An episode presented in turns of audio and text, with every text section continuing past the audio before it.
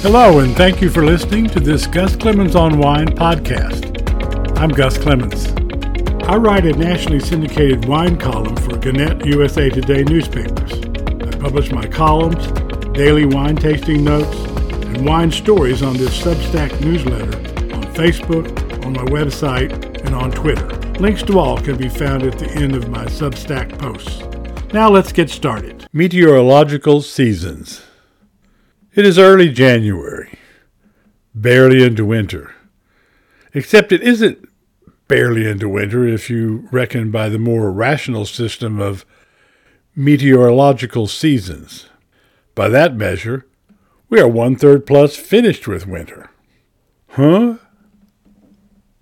Meteorological seasons are more logical and easier to work with than the longest day, shortest day, equal day kludge inflicted upon us years ago by astrologers. Astrologers? In the 21st century? There is a simple meteorological system. Winter starts December 1, spring March 1, summer June 1, fall September 1. If you are like me, when you learn how seasons are measured by meteorologists, the people you count on for weather predictions so you can plan your day, plan your planning, plan your grape harvest, you thought, my goodness, that makes perfect sense. Earth tilts toward the sun.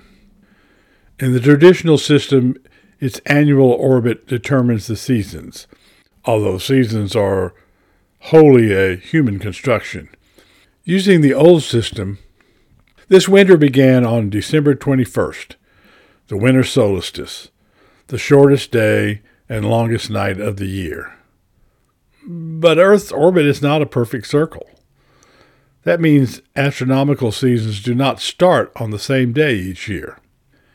Using the astronomical system, seasons vary between 89 and 93 days messy and not reflective of what we actually experience in the vineyard, in our daily lives. Meteorologists use the December, March, June, September formula because it makes record keeping easier. When they compare seasons, they do not have to factor in yearly variables. Did autumn start at 3:30 a.m. Tuesday or 7:30 p.m. or 12:09 a.m. on Wednesday? Meteorological seasons track with our human experience. We have just begun astrological winter, but the weather has been cooler for more than a month. December, January, and February are the coolest months. It gets colder before Christmas. Winter solstice 2023 was December 21st at 9:27 p.m. Central Standard Time and spring likely would be perceived earlier than March 19th at 10:06 p.m. in 2024. Isn't it just cleaner and easier to divide the seasons into four easy to identify segments?